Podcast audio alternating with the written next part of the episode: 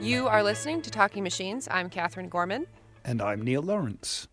In this episode, I wanted to uh, continue the conversation that we were having last episode. So if you if you haven't listened to that one, might go back and listen to it about artificial and natural intelligence and sort of the differences there. And I wanted to pick up with um, an idea that you said was related to this thinking that you'd been doing um, around uh, systems and diversity.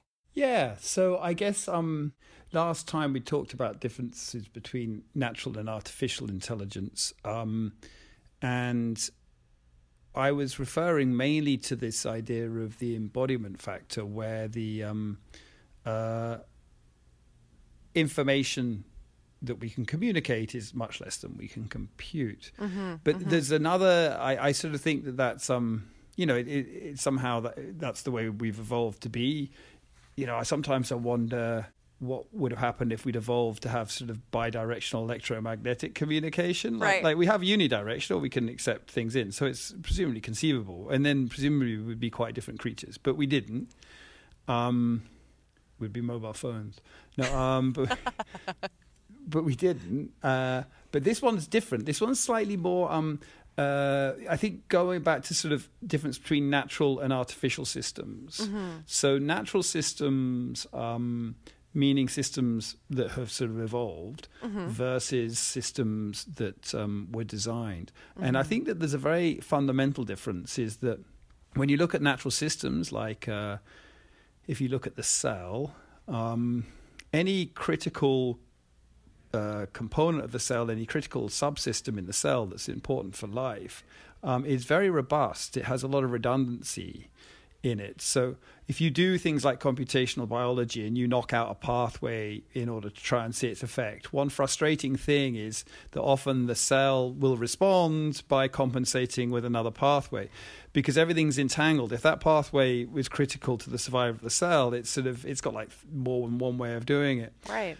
Um, and whereas artificial systems we tend to design in one way. There's there's a famous um paper. Um, oh, I can't remember its title, but uh, something to do with how a systems biologist would study a, a radio, hmm. um, and it tries to look at systems engineering. And I, I think the premise. I don't. It's a while since I read it, but it it must have stimulated my thinking over a long time because I actually I think the premise is sort of slightly wrong now because it's sort of all about oh you know you would the systems biologist approach to a radio would be to sort of break a component and watch it respond. Of course, which would right. just break the radio um, because you don't put like five different tuning circuits in. You just put one in. And if you right. pull out any component from a radio, uh, it's unlikely to work.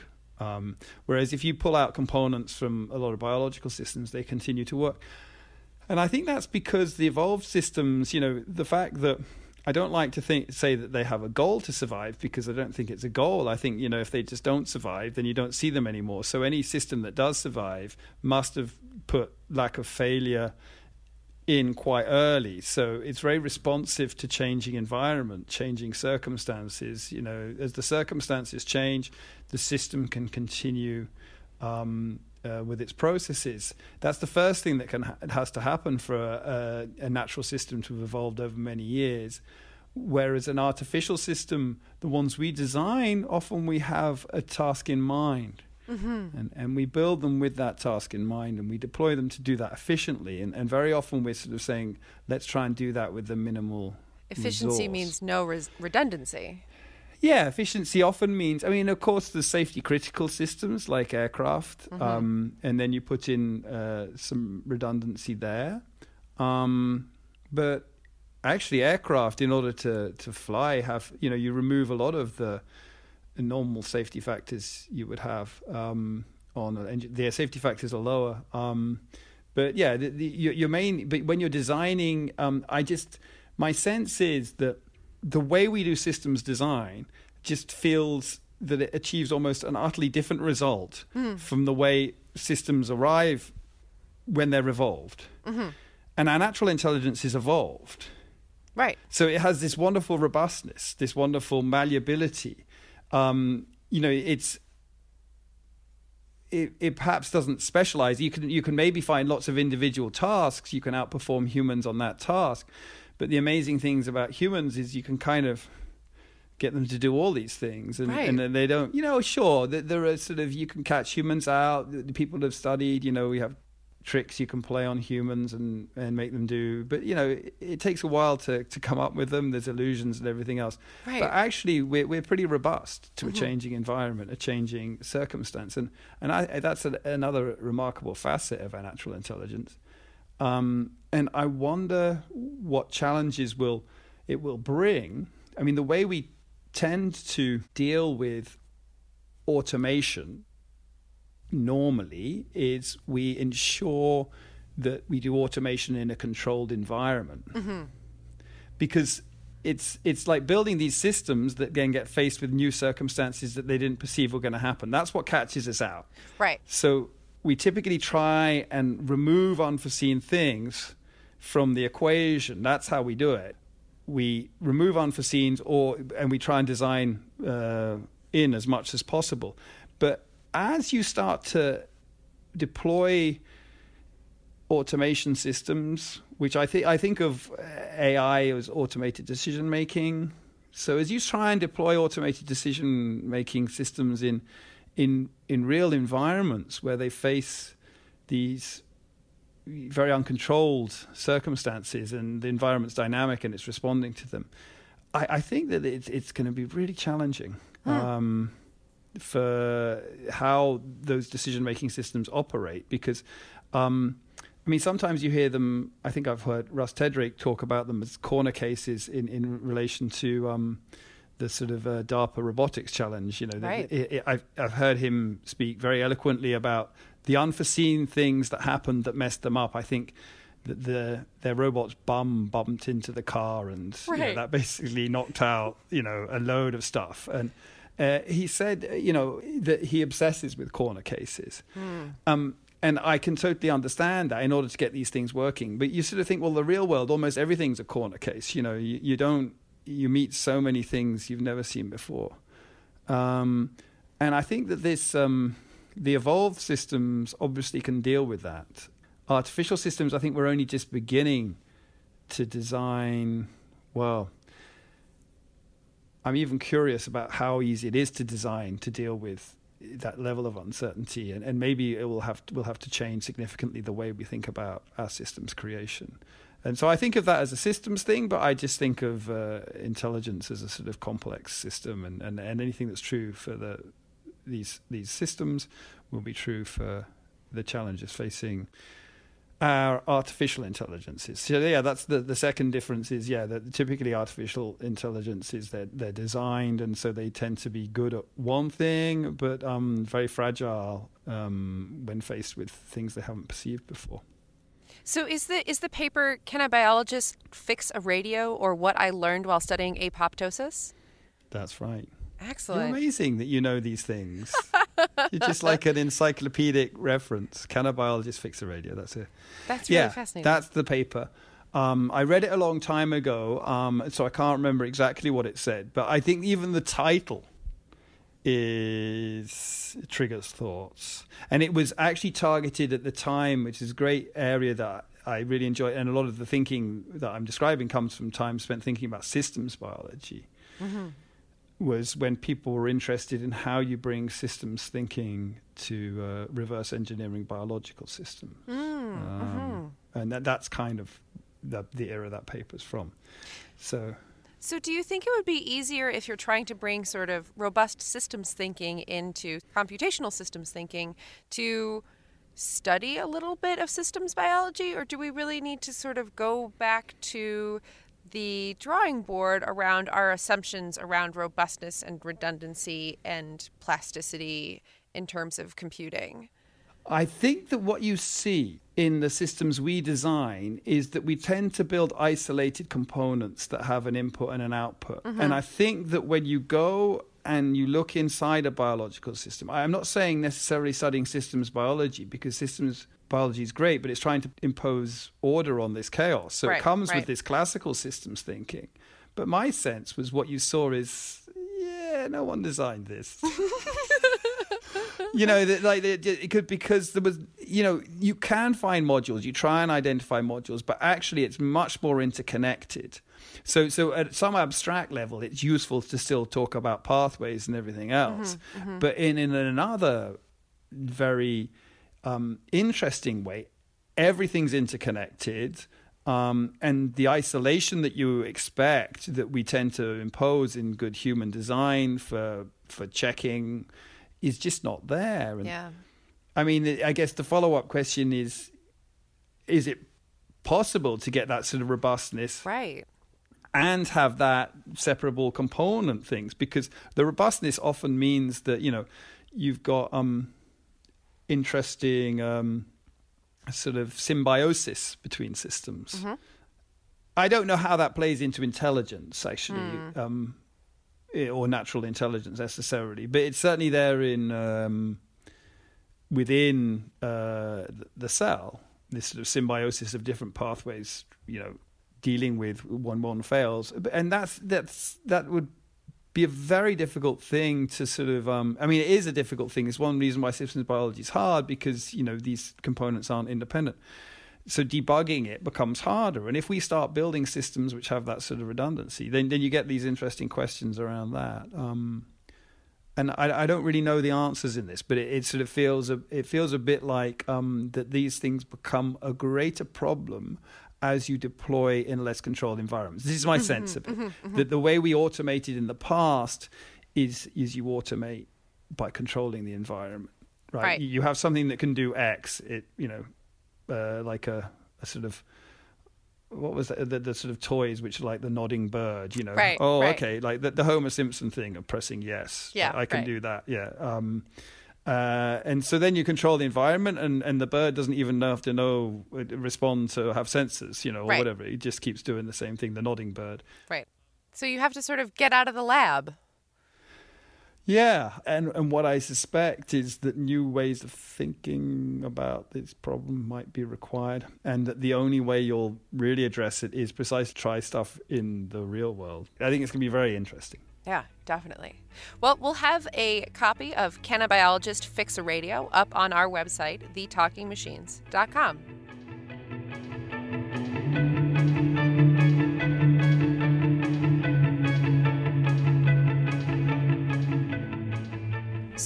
Neil, uh, our listener question this week is also about biology a little bit. I love how we can tie things together with the theme sometimes. We got a listener question from David. He asks Can someone without a computer science degree enter a PhD program? The research I have done is all in cell biology. I would really like to study machine learning and create applications for basic researchers in cell biology. So, Neil. Presumably a PhD program in something around machine learning. Yes. Can a cell biologist, can a trained cell biologist, but only with research experience in cell biology, enter a program that is made to train computer scientists? Do you do you have enough sort of exchange of ideas there? Or is there a better way to do it if he's interested in helping to create machine learning intelligences that biologists can work with, are those efforts better spent somewhere else? I don't know, in collaboration maybe. So, um, if if there was no sort of computer science background, then that would be very very hard, I think, to go into a PhD program. Mm, mm-hmm. Master's degree conversion programs used to exist. Um, now, uh, they were often teaching people how to do basic programming and maybe sort of web programming, which I think is, uh, was perhaps something perhaps more from 10 or 15 years ago. Um, they probably do exist. But actually, more interesting than that would be some sort of data science conversion program. And I know I was involved in setting up one of those at University of Sheffield, mm. which I'm sure is amazing and mm-hmm. the best one to do. The best I'm sure one. lots of other universities do them as well. Um, and some of them will be looking for more mathematical backgrounds, like I think the Sheffield one was. But there was another one at Sheffield, for example, in the information studies department that wasn't looking for you to have uh, necessarily a mathematical background. Because I think there is a big element to, well, one of the things I'm kind of, um, I think that they had a phrase, they called it type 1 and type 2 data scientists. And, and that's always the problem with type 1 and type 2. You never remember which type is what. You're born with you it, know. or you like eat a lot of candy and then you get it Yeah, well, that's yeah. So that's the diabetes, which I always forget, and then there's type one and type two errors. You Mm-hmm. know, and I think type two. uh, You know, that's not even. I'm not even going to go there and make a type one error about which is the type two error. and then I, so I think, I think what I remember, um, and it was I think Paul Clough who ran the program who sort of introduced me to the term type one data scientist. If was someone that was inventing new algorithms, I think it's this way around and a type 2 data scientist was someone who was sort of trying to solve the sort of business problems um, raised by the algorithms, but not necessarily generating new algorithms. And certainly that's a really important role. I think you also hear it brought up as business intelligence, uh, and sometimes data analytics is used as a term. Um, I don't know. We haven't settled on the right terms yet. So there are definitely master's programs like that in, say, data science whether it's like machine learning itself, I mean, you mm. know, mm-hmm. I I often think, know, hey, I wouldn't have got into a PhD program today in in for machine learning PhD, right? You know, so it will depend a little bit what the nature of the program is as well. But you know, I, I think really. If you're interested, I, I, I believe very much in bootstrapping your current skill set. That for me seems really important. Why, you know, it, unless you've sort of really fallen out with something you've spent a lot of time doing, why wouldn't you try and find a way that you can steer yourself uh, towards the thing you want to do by, you know, um, by working with someone who's perhaps interested in deploying machine learning? Uh, one of the things I, I, find really, really important in a successful project is is for the team members to be what I call socially vested. Mm-hmm.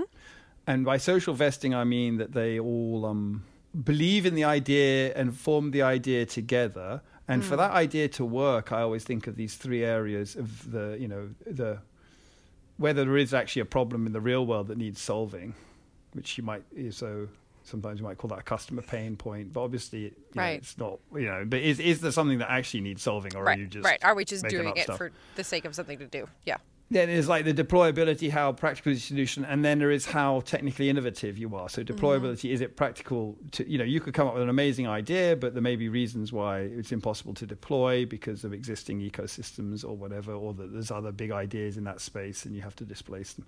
Um, that's the deployability and the technical innovation is you know how good is the innovation. I think people who are good at all those areas are important and good ML would require if people are deploying their ideas into sort of cell biology or whatever requires those domain experts working closely with ML scientists and it requires those domain experts to start building and understanding what's possible in machine learning and I mean there's uh, interesting companies certainly in London mm-hmm. um, where they have exactly this set up startups um, doing sort of drug targeting uh, and they, they, set up like that uh, and I, I, I think you must learn so much in those mm. teams so that's another possibility. Doing a pure, yeah, it sort of depends what you mean by it. Right. PhD program in, uh, I mean, yeah, and I'm sure there's many different routes, but the, but I'm also equally sure that you would have to do some amount of groundwork to demonstrate an interest and everything else. And you know, actually, I ended up doing my PhD by um, uh, initially being interested in the area of machine learning, trying to do some of it myself, starting mm. to meet some people through that, and then that's how I got connected in. And Ryan had sort of very similar stories mm-hmm. around his PhD as well. So, I mean, I think just starting an interest and knowing in your head that you want to do a PhD and, and in the long term you want to move in that direction is typically the way it's going to go. Great. Well, if you've got a question for Talking Machines, you can email us at thetalkingmachines at gmail.com or tweet us at TLKNGMCHNS.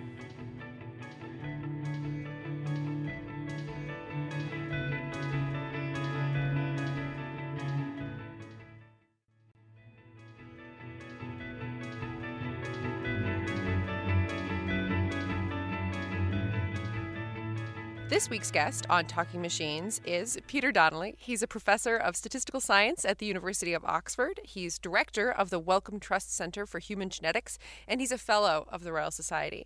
And you may have heard him previously on this podcast. He is one of the few people that we've had back for a second episode. And we invited Peter to come onto the show to talk about a special summit that was held between the American Academy and the Royal Society to really talk about the future of work and the impact of artificial intelligence and machine learning technologies on what we understand to be value um, and how the economy works. So, Peter Donnelly, thank you so much for taking the time to sit down with us on Talking Machines. It's my pleasure. You have the honor of being the the second person we've had on for two times on the show, the other being Ilya Sutskever. So thank you for being willing to submit again. I know I'm very grateful and very honored. so, um, just we, we already know who you are and where you came from, but just wanted to sort of do an update on what the Royal Society has been up to in the past year since we talked last. Yeah, so we had a big policy project on machine learning, on its impact on society in different ways over the next five to ten years. As part of that project, um, we did some public engagement, we did some research on, on public attitudes, uh, talked to various business sectors, the academic community, and so on. And we issued a report in April of last mm-hmm. year, which happily for us has had um, some impact. So various things have changed in the UK as a consequence of that, which has been great. Um, uh, so a few months ago, the UK announced that AI was one of its four priority areas mm-hmm. in a new mm-hmm. industrial strategy. Uh, so it's great that the UK government thinks of AI as an area in the way they think of the pharmaceutical industry or transport or aeronautics and so on. As part of that industrial strategy and leading into it, there, there was a government report on AI which uh, picked up on many of the things that we recommended. There's been additional funding or will be additional funding for PhD places in mm. in AI and machine learning, for helping at education at school levels, training for teachers in computing, uh, efforts to improve the funding of, of uh, and the incentives for people to do quantitative training, maths, and so on wow. at schools as well. So it's been it's been really great to see. You know, when when you think about the issues and and write a report with colleagues, the Royal Society used its position to actually see some impact from these things, which has yeah, been fantastic. Definitely. One of the amazing things about the report that you put out was that you spent so much time talking to the lay public about what their perceptions around artificial intelligence were and really just their even their understanding of what those words mean. What has the public response to this report been to have that sort of reflected back to them? So, a key part of the work we did uh, was public engagement, both making sure that there were venues in which we we in the field could help uh, the public understand what was happening and what might happen, but, but critically also getting their views and getting their assessment. And that, that was a major part of what we did and actually helped inform a lot of our thinking. And actually, it's helped inform my thinking about mm. uh, some of the key issues and challenges we have in the field. Uh, and, you know, there's a huge thirst, I think, amongst members of the public to understand more. Um, they get more excited if you talk about AI than if you talk about machine learning. Right, but, yes, uh, right. but there's a huge uh, excitement and interest mm. for it. Mm. So the, you know, various events have been held, which have attracted you know thousands of people. There's one there's one event held in the um, Royal Festival Hall in um, in London um, where the Royal Society sold tickets oh, wow. at a fairly cheap price, ten dollars or something, mm-hmm. 10, the equivalent of ten dollars, uh, just to make sure that if people said they were going, they would turn up. Yeah. Actually, the week leading up to the event, uh, those tickets were trading uh, on the black market for more than the tickets for Adele's concert. Oh my um, god! which says something about the interest in the field. It's fantastic. Peter Donnelly, is AI more cool than Adele now? Uh, for at least some people, that was the case. awesome! That's fantastic. And I'm a big fan of Adele, so. so we're getting the chance to talk to you again this time because uh, we're here at an event that the Royal Society is putting on with the American Academy about the future of work and and really the impacts of artificial intelligence, data, automation, and um, machine learning on the way that employment works and the way that we think about those ideas. So tell us a little bit more about this event, how it came to be, and what do you hope to get out of it? A major theme that came out of our report was a call for society to undertake what we called active stewardship. Hmm. That, that we as a society need to think a little bit about the direction that we're traveling with the use of AI and machine learning, and that we're probably still early enough in that process to be able to make some active choices. Mm. And as I said, we called for active stewardship on the part of society to try and help these technologies develop in a way that the benefits should be could be shared as widely as possible um, to benefit people broadly rather than than benefiting just narrow interests. So we've been very keen as part of that process to carry on and extend that conversation more broadly. Uh, one of the things we learned from our interactions with the public, from our public dialogue exercise, uh, not surprisingly, they care a lot about the impact of AI on jobs, mm. on work, mm-hmm. uh, you know, on their own work and their families' um, work and economic futures. Um, so it's a very natural area in which to to try and think about doing ongoing work, and, and that is an area that the Royal Society has been um, continuing to, to survey and gather evidence for. Uh, one of the things that's clear about the area is that in order to have a a serious discussion about the impact of AI and machine learning on work and the patterns of work. One needs to involve not just the people developing the AI, the people on the technical side, but it's really critical to involve in that conversation economists and historians and sociologists, um, to involve people from industry, um, actually to involve some of the people leading the big philanthropic foundations, because mm-hmm. they have a role to play. Mm-hmm. So we felt it was a fantastic opportunity and very grateful to the American Academy for the opportunity to collaborate with them to bring together those um, different communities to have a chance to focus on on this question: how, how is technology, in in particular, the AI side of technology, how will it impact and, and play out in terms of the world of work? And this seems to be a, a, crucial conversation. There's a lot of excitement and and really passionately held ideas here. Um, it also seems to be a fairly senior conversation. These are sort of the the masters of thought in these areas. How would you suggest that the the people who are doing the work in computer science to build, create, train these tools, who are usually fairly junior, become part of this conversation or steep themselves in these ideas? I think one of the things which has been um, interesting and really encouraging is the extent of engagement from the senior leaders on the AI machine learning side with these questions. Mm-hmm. So it's slightly caricaturing it, but there has been an attitude in the past that you know I just developed the algorithm. It's not my problem what right, they're used for, right. um, and that growing sense that that these are going to have substantial impacts on society. Uh, a lot of those impacts we all hope will be good, but some of them also need some careful thought, and, and the impact on work is one of those. Um, so it, it's a really positive thing, I think, that the um, AI community is engaging in that discussion mm-hmm. rather than thinking of it as someone else's problem. Um, I mean, one of the amazing things that was brought up at the conference yesterday from from a, a, a you know a very major university, the fact that they're embedding ethics discussions in all of their computer science courses. Right. Yeah. Um, and, and, whether you call it ethics uh, or another view as social responsibility, I think those of us involved at the higher education level can, I think, do important work in helping people learning the subject also think about some of the consequences. And again, rather than fostering the attitude, you know, I just do the coding. What someone does with the algorithm is someone else's someone else's fault. So that's one area I think as a community, people at all levels can can play a role, encouraging the people they're teaching to think about the issues.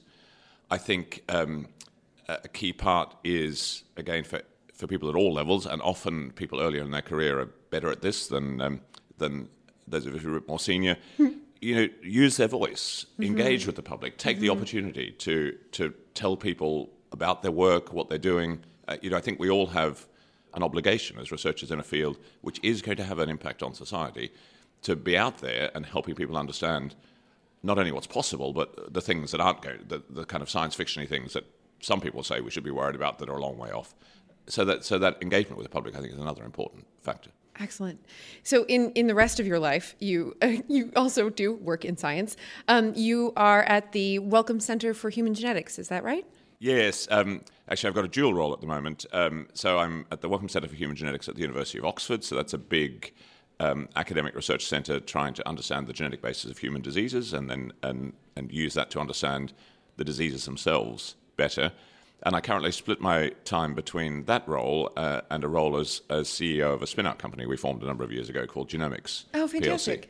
Excellent. So tell us about how, how your own work has changed and expanded the, since the last time we talked to you. So, my academic work um, now is mainly focused on uh, understanding a biological process called recombination. Mm-hmm. So, that's the process which shuffles up genes when they get passed from generation to generation. They're really fascinating biological questions in that, and actually quite a lot of that work, which is a change for me, is experimentally based. So mm. we actually do the lab experiments. People in my group do the lab experiments, um, and we think about how to analyze them and what we can learn. Uh, probably more relevant to talking machines is the work in our spin-out company, I guess by way of background, there's a well known statistic that uh, although drug companies put an enormous amount of effort into the research that leads them to come up with a drug target, mm-hmm. to some bit of human biology in which they can intervene to improve, say, heart disease or, or, or arthritis, although they put a lot of research into that, currently only one in 10 of the drug targets that get taken into clinical trials in humans actually end up as approved drugs through being A, safe, and B, better than whatever the current standard of care is. Right. And in most industries, if you're trying to build something and you failed 90% of the time, you, you think you had a problem. Right. And, that's true in, in drug development. And there's a, there's a really simple and I think sort of obvious reason for why we as a field aren't very good at it. And it's because we don't understand human biology mm. very well. Mm-hmm. There's a natural reason for that as well. In every other aspect of science, whether it's biological sciences, physical, chemistry, and so on, science progresses by doing experiments. Yeah. We perturb a system in some ways, we measure what happens, and then we learn about it. And, and, and more formally, we have models or hypotheses which we can test or falsify by doing the experiments. So you can't do those experiments with humans. Clinical trials for drugs are, are in fact highly regulated and very expensive mm. experiments in yeah. humans, but in almost nothing else can you do interventional experiments of the kind we do throughout the rest of science. Right. And that's why it's so hard to understand human biology. So here's where genetics and the way we think about it um, offers an important clue. So, in some sense, there's this um, genetic code which tells all of the machinery inside us um, what its role is and, and when to produce this protein and, and, and, so on, and all of the building blocks and the stuff that happens that makes us function and, and, and sometimes makes us ill. Um, we don't really understand that. Hmm. If I go back to the drug analogy, when a drug company is trying to give someone um, a drug, they're perturbing some aspect of human biology. Right. And at the moment, the only way they can tell what will happen is by doing a very expensive clinical trial. Uh, and as I said, most of the time they don't work. In fact, um, we all carry genetic variants many, many different genetic variants. And some of those perturb our biology. They tweak our biology, usually in little ways. Mm-hmm. Um, they're responsible for small differences between us. So, if a drug company want to know what the consequences of perturbing this bit of biology is, this gene, for example, um, in principle, if you had the right kind of data, you could find individuals who happen to carry genetic variants mm-hmm. which perturb the same bit of biology mm-hmm. and look to see what happens with them. And so, the focus in our in our company, Genomics PLC, has been first of all to bring all that data together so we brought together data from about 1,500 different research studies. Wow. Um, which relate genetic variation in people to many, many, many different things that are measured. So disease outcomes, stuff we can measure about people, height and weight and lung capacity, stuff we can measure in their blood, like uh, cholesterol levels, um, levels of other circulating proteins, uh, and even the extent to which genes are turned on and off. So we've gone to a lot of trouble to build what you can think of as a big matrix. Um, which for any of about 14 million places in our genome, uh, if in any one of those places, if you change an A to a T, then we can just look and say, what are the consequences of that change on each of 5,000 different things we can measure in people? Mm-hmm. Uh, and we're pretty excited recently because we've developed, um, in fact, machine learning approaches which allow us to analyze that data and really start to tease apart what we call the human wiring diagram. Hmm. So by, by putting sophisticated machine learning tools on top of this um, extraordinary data, you can actually see instances where if you change this C to a T in the DNA code, that turns a gene up a bit, so it produces a bit more of the protein.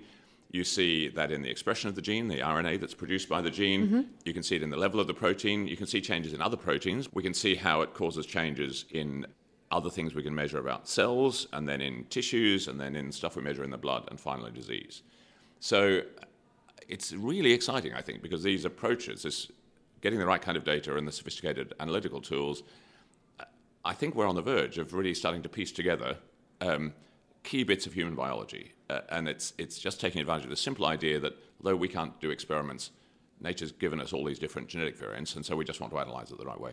That's that's huge. I mean, you've eliminated the need for a wet lab by having a computational solution that can actually like sort through the different perturbations that we see. Yes, I, mean, of course, we won't ever completely do away with right. wet labs, no, and one wants to check some of those things. but that's almost the case. We can, by having the right kind of data, you can see the consequences. But the right kind of data and the right analytical tools, um, you can kind of see the consequences of these biological changes in people.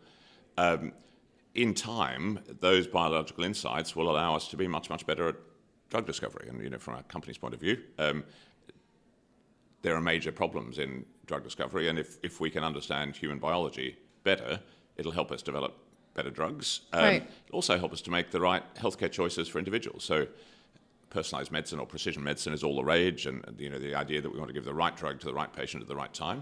You know what's not to like about that? Sounds great. Mm-hmm. Right. Yes. But outside cancer, um, there are very few examples currently where we can do that. Mm-hmm. Um, cancer's special, and, and there's, we're much better at personalized therapies. Um, these kinds of insights are exactly what we need to be able to do that better. Choose, to understand what the issues are in particular individuals, um, understand the biology, how we need to intervene, and, and so on. So it's incredibly exciting. It, it's. I mean, it sounds amazing. Like I, I, I've always assumed that the reason that you can't do sort of perturbations on the human system is for all of the ethical implications of that. That's exactly right. So That's exactly. Thank goodness. That's exactly Right, why yeah, exactly. we can't do those do it. So, so what other ethical questions do you think that we will be able to sort of skirt or perhaps solve by using computational approaches to to questions we haven't been able to even ask before? So at the moment, um, we've been looking at data which has been collected in research studies and, and usually made available by the researchers in ways that protect anonymity of the um, individuals, and often summaries of the data which protect it even more. But we're moving to a world where increasingly genetic information will be collected as part of health systems. Um, I, I don't know what the actual current number is, but on the planet as a whole, currently there are maybe one or two hundred thousand people who have had their entire genomes read. Yeah. Um, there's a clear path to that being a few million within the next few years. Mm-hmm.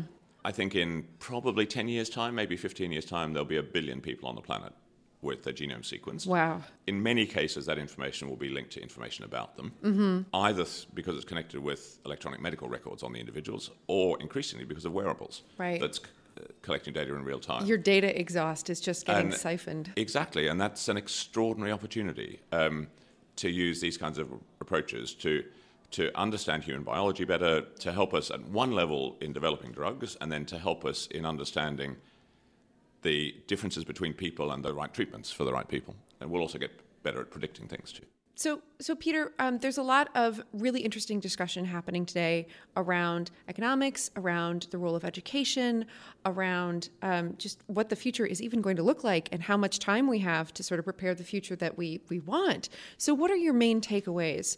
Um, what is really exciting you about this event that we've had over the last couple of days? I think it's been really helpful. Uh, you know, there's been a lot of studies and reports which have made predictions about how AI and machine learning will impact on the world of work. And uh, as I think someone said at the meeting, you know, every different study has a very different prediction. right. right. And one thing that's become so that I think the discussion in the field is getting more nuanced, which it needs to, and that's a very good thing. Um, one thing to come out of the meeting is the idea that it's actually a really hard thing to predict. It's hard anyway, um, but there's the additional factor, and you and Neil nicely pointed this out on an earlier podcast. As with the development of electricity and, and then computing, there's actually there's a period of time before the real benefits of new technology are seen Right. and they usually depend on people working out how to do things totally differently to take advantage of the technology. And that's very likely to be the case with uh, machine learning and AI approaches. It'll be when we don't just kind of plug them into what we're currently doing, but Right. work out how to really take advantage of them that things will be different. And that's hard to predict. Well, if people knew how to predict that, there's a commercial success there. Um, that's hard. That makes all the prediction much, much harder. Um, Yes.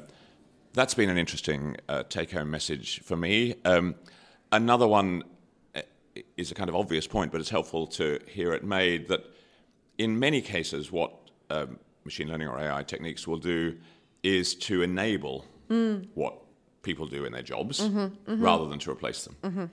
Uh, and where that enabling happens, and it's, it's been the case in the previous technological uh, revolutions, where that enabling happens, it usually increases productivity, which usually uh, increases the demand for labor.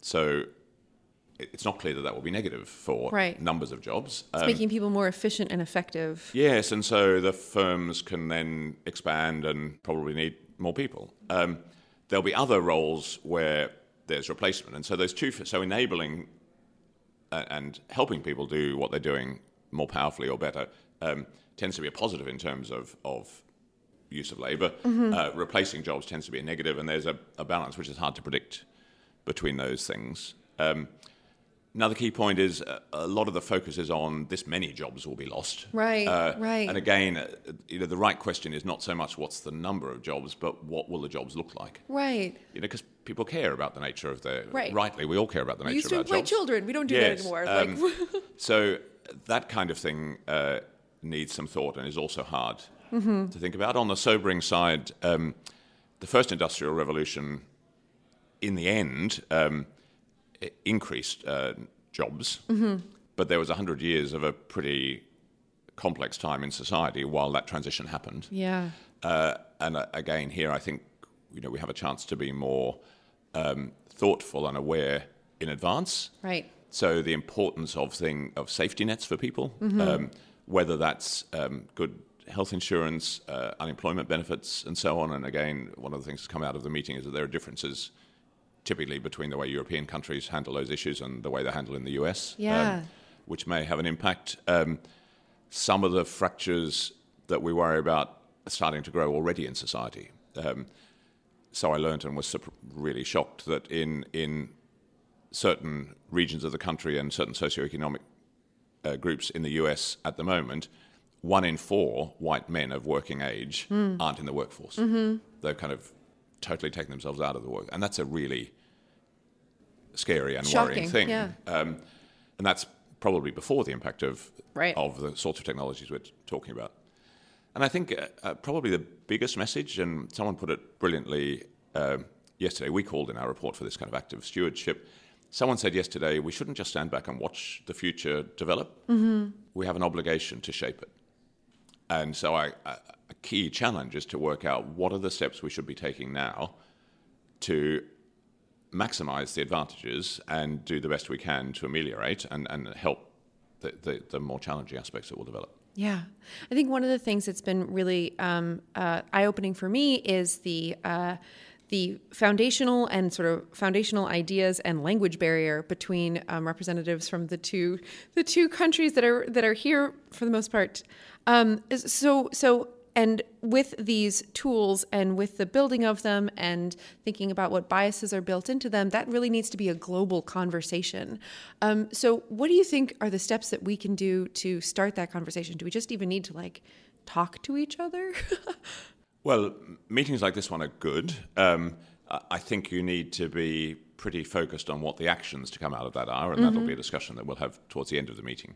Um, I think there are big opportunities for large scale philanthropic bodies to play a role. Another interesting um, take home for me from the meeting. Um, they often have substantial resources. They're not as constrained as governments are by having to answer to electors and, and voters and so on.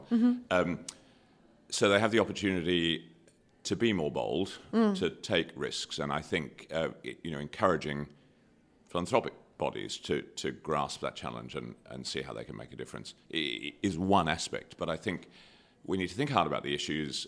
We need the research that underpins it to be solid. Um, but we, and in particular our politicians, need to start being much more active than they were. And of course, as, as individual citizens, we've all got roles in, in encouraging our politicians in particular directions. People in thought leadership roles often have, have high level access to, to leaders in government. We need to take advantage of that. yeah, definitely. Peter Donnelly, thank you so much for taking the time to sit down with us. It's been a great pleasure. Thank you very much. Peter Donnelly. I won't go through his entire CV again, but uh, he's a professor and also a fellow at the Royal Society. And Neil, it's always such a treat to hear him talk not only about the work that's being done with the Royal Society around public understanding of machine learning, but also his his own work in in genetics, in which he's using a lot of these tools. It's really fascinating stuff. Yeah, he. Uh, I mean, he's a leading statistician and uh, deployer of. I mean, I came across his work for my own stuff, connecting the theme on the episode for my own forays into systems biology, um, and one of those broad thinkers that can move across different domains, Yeah. but a deep thinker as well, and that is the breadth and depth is is is, is a sort of rare combination. Um, and yeah, it's always great to hear from him. Definitely. Well, that's it for us this week on Talking Machines. I'm Katherine Gorman. And I'm Neil Lawrence. Tune in next episode.